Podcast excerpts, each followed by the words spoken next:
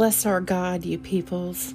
Make the voice of his praise to be heard, who holds our souls in life and will not allow our feet to slip.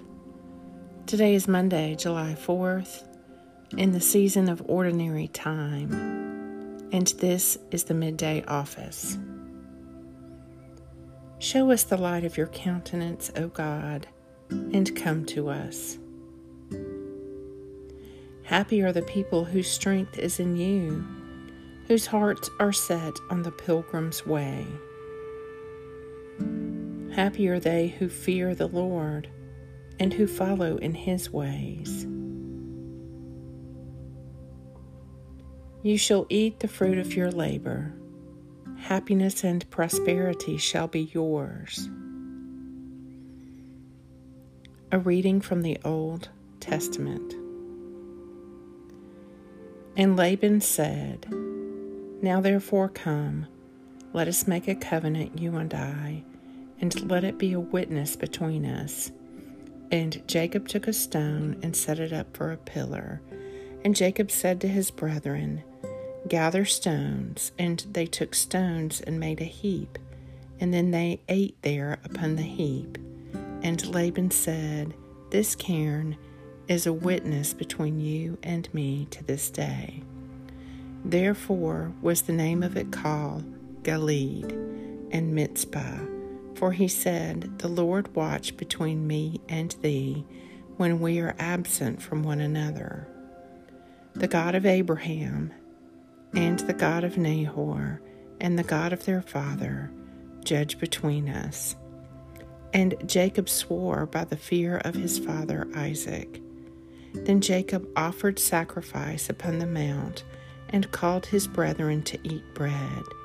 They ate bread and then tarried all night in the mount. And early in the morning Laban rose up and blessed them, and Laban departed and returned unto his place. Genesis 31. Happy are they who fear the Lord and who follow in his ways. You shall eat the fruit of your labor. Happiness and prosperity shall be yours. The Midday Psalm. Oh, how good and pleasant it is when brethren live together in unity. It is like fine oil upon the head that runs down the beard, upon the beard of Aaron, and runs down upon the collar of his robe. It is like the dew of Hermon that falls upon the hills of Zion. For there the Lord has ordained the blessing, life forevermore. Psalm 133 Happy are they who fear the Lord and who follow in his ways. You shall eat the fruit of your labor. Happiness and prosperity shall be yours. Blessed be the name of the Lord, and blessed be the people who are called by it. O God, you have taught me to keep all your commandments by loving you and my neighbor.